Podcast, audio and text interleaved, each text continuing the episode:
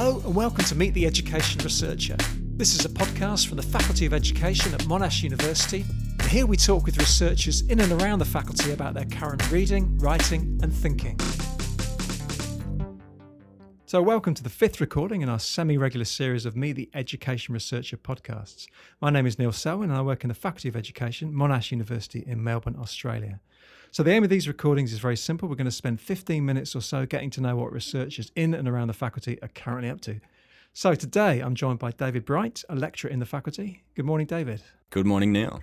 Now, before we started, I set you a challenge to write your current research biography in 140 characters or less, and you described yourself as working in the area of difference, and in particular, teachers and students and how they see each other as different. So, the first question that I always ask in this set is what does that actually mean? Yeah, that's a good question. Um, so, my background is as a, an English language teacher. I worked in Vietnam for a number of years teaching English, and uh, what really interested me about working there was the way that uh, people like me, Western, white, male educators, uh, are fascinated by the way in which the context we're working is different. Students are different, the language is different, the place is different, the way people act is different. Um, and then thinking about how how our identity as as uh, Western English teachers is really constructed on top of that idea of difference. So you talked about identity and the construction of identity. So I guess that's coming from a particular theoretical perspective. So when you're talking about difference, how are you actually kind of framing it? Yeah, so I began um, working with Stuart Hall actually. Um, so that was the starting point for it, and really looking at, at that idea of, of, an, of an identity that's produced through difference. Um, but uh, along the way, I was introduced to the work of uh, Deleuze, Deleuze and Guattari um, and trying to get some sort of a grasp on Deleuze's ontology of difference, which is a sort of radical departure from that, and um, trying to find a way to think difference instead of identity. So I think like Hall's work is really really useful, but it's still it's a focus on identity that's constructed through difference. Whereas I think Deleuze tries to discard that at all, discard that altogether, uh, and think about difference rather than identity. That's you're drawing difficult. on cultural studies, you're drawing on philosophy, and then you're trying to apply it to school-based settings. I mean, how does that work in practice? Probably doesn't.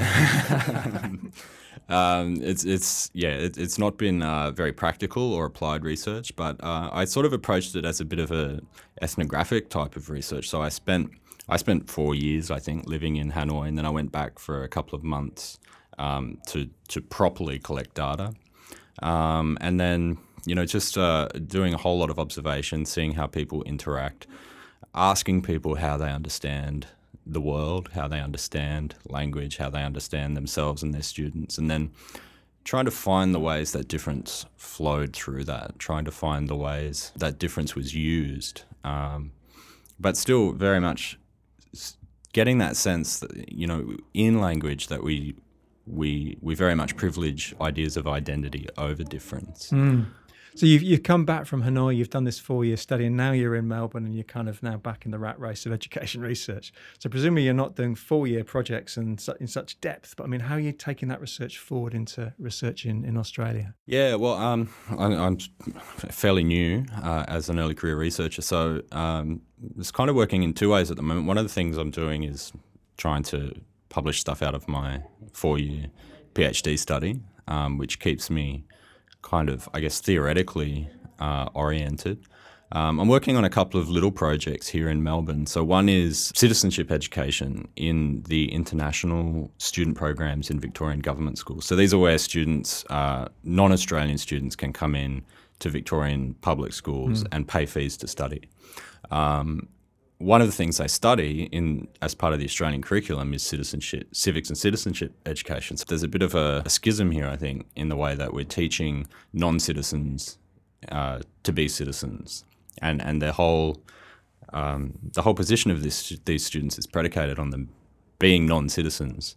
Um, so I think again, this is somewhere where difference is is is playing out in some sense. I don't, I don't have a good sense of it yet. Mm. Um, but the very existence of these students is predicated on them being different in as much as they're non-citizens. Um, and then sort of, I guess, maybe to go back to the early question, how do you bring it into a more practical, applied setting? Maybe the citizenship education aspect of it is a way of, of, of grounding it more in practice. So, how do we teach non citizens to be citizens, or do we teach non citizens to be citizens? What are our obligations around um, the provision of education to these students? So, what have you had to read recently to actually get you up to speed in that area of citizenship. So you're moving on from Stuart Hall and Deleuze and Guattari. Who, who have you been reading recently that's been really useful for that particular research project? I've been fortunate to be working with, because citizenship education is not uh, really my area. Well, it hasn't been my area.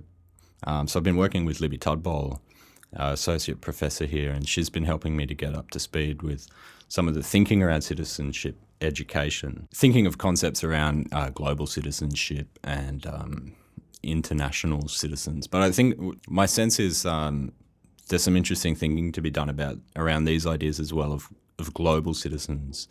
Um, and what in fact that actually means. And again, I'm wondering whether the best stuff is actually written outside of education. So again, looking to cultural studies, looking to philosophy, looking to geography, even for yeah, absolutely, absolutely. And I'm still reading. Um, when I get chances to read it, I'm still really reading Deleuze and Guattari, and mm. still trying to come to terms with this idea of difference and how it can be thought in a really practical sense, or if indeed it can be thought So aside from those projects and that reading, have you got anything else exciting coming up on the on the horizon in conferences or stuff that you're looking forward to in the next few months? Yeah, I'm, I'm heading off to the uh, International Congress of Qualitative Inquiry next week uh, in Champaign, Illinois. So Norman Denzin's oh, right, right, um, yeah. Qualitative Inquiry Congress. I went last year.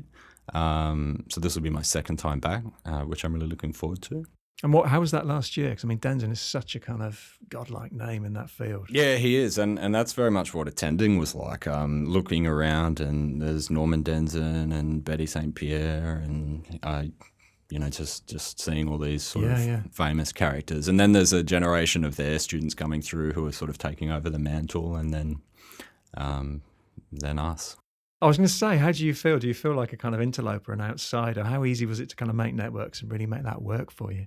Yeah, absolutely. No, it felt very much uh, a sense of, uh, oh, not not belonging, but a, an uncanny kind of sense of being there, um, which is one of the reasons why I wanted to go back this year because mm. I thought, you know, last year I just sort of fronted up and didn't know anyone and drifting in the current a bit. Um, so I thought going back would be a good experience um, with some connections, with some contacts. Uh, so it'll be interesting to compare yeah, yeah, the two yeah. experiences. You've got to invest time, I think, in repeatedly visiting conferences that work for you rather than just doing them as a one-off. Yeah, yeah, and it's a nice conference. It's um, it's not too big. Mm. Um, it's not too long, uh, and and some interesting interesting ideas and, and, I mean really interesting people to listen to and talk to. So uh, aside from listening and talking, one of the things I guess we're supposed to be doing is writing. So I'm really interested. What are you writing at the moment? I've just had a paper accepted at uh, Critical Studies in Education, which was written out of my thesis. And that's Trevor Gale's journal? Yeah, Trevor Gale's yeah, journal. Yeah. Um, so this is one that's really looking at uh, back to my PhD study and, and trying to theorize a way to think about difference in this context of Western teachers and Vietnamese students in international schools. How easy was it? Because I've always seen that journal as a good one because it's got like a 9,000 word limit and seems to be kind of quite loose since. I mean, was it an easy process to actually get accepted? Um, no. uh, it took over took me over a year. Right. Um, through a, a, a, couple of series of revisions. Um, but I have to say, like, it, it was a really good experience. Um, again, as an early career researcher with not too much experience publishing and so on, um, I found the editorial support really mm. good. So I got good reviews. I mean, I got very critical reviews, but productive reviews. Um, and and I, I felt, you know, there was a sense that that this was a process that we were embarking on. Um, so this is a pa- this was the third journal that I'd sent this paper yeah, to, yeah, yeah. Um, and it it's taken three years and three journals to get it published. But, but this was the first time where I felt I was actually engaging in a in a review process. Yeah, I've heard really good things about that, journal in terms of the thoroughness of the feedback and the way that you actually, and you, that's so rare these days. And so, so, as you say, it may have been the third place you pinged it off to, but by the time it comes out, no one's going to know that, and you've got a much better paper on the yeah. of it. Well, everyone's going to know now. That's true. Um, I was just thinking in terms of maybe not what you're immediately doing, but what you've kind of got in the back of your mind. Is there anything cooking in the back of your mind, ideas for papers or projects, or I don't know, dream projects that you'd wish you could do in five years' time? Yeah, uh, one of the things um, that I really want to do and that's always sort of ticking away and I work on it in bits and pieces is writing a book. One of the one of the um, one of the things that's, that was really influential for me doing my PhD was some of the work around post qualitative inquiry, Betty St. Pierre and um, Maggie MacLure and, and, mm. and people like that. And and so just writing rather than doing these sort of really empirical school based studies. Um, and th- this was always one of the interesting tensions, I think, with my PhD because I went back, I think, for eight weeks to collect data for my study, but I'd lived there for four years. Yeah, yeah. I was really writing about what I already knew, and I think I could have written something without any data but I had to go back and fulfill the requirements of yeah, yeah. empirical research and collect this eight weeks worth of data. So I'm I'm I'm always thinking about what is the book that I'd like to write out of that experience, and it, it, certainly it would include elements from my dissertation, but I think it would be quite different as well. Yeah, I mean it's always good in that respect to maybe talk to publishers and ask them what the book is that they want you to write, and then see if there's any middle ground between yeah. the two. That's probably a good idea. And I was also thinking in terms of if I could give you a million dollars now, which I really would like to do, what would you do? What's your dream project? You know, I would like to just do a really long, slow ethnography of something where I can just sit and and watch and absorb without any sort of you know rationale or, or application or you know, um, desire to provide recommendations or program adjustments. What setting or context would that be in? Oh, that's a really good question too. Um, I don't know. Uh, a million dollars, I'd do anything.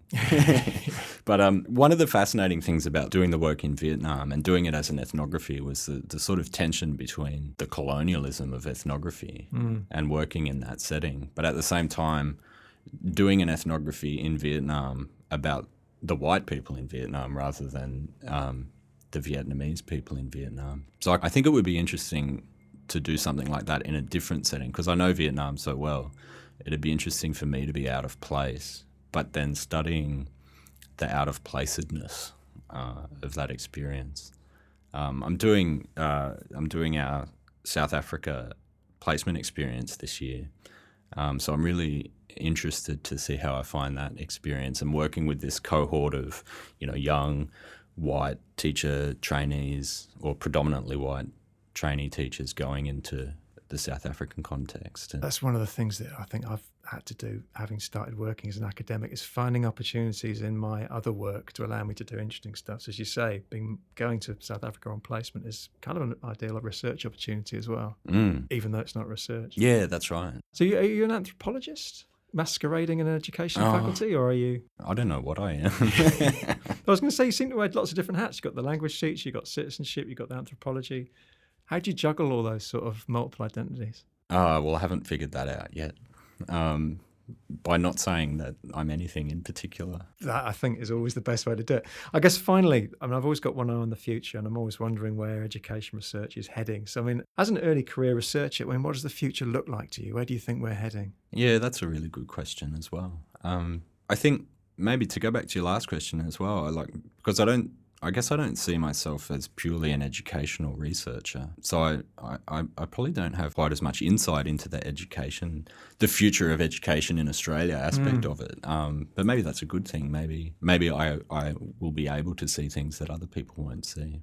Yes, you need to kind of construct this idea as a, an outsider, yeah. an employable outsider. Yeah, that's right. But as a research, as an educational researcher, I think what I'm interested in is is still the pursuit of ideas. And of course, you know, there's a imperative to have impact and for it to be practical and you know the, the pragmatic aspect of research. But I think I think we we we should try not to lose sight of the sort of value in thinking for thinking's sake. Yeah, absolutely. That is a really good point to end on. Thanks ever so much. Thank you.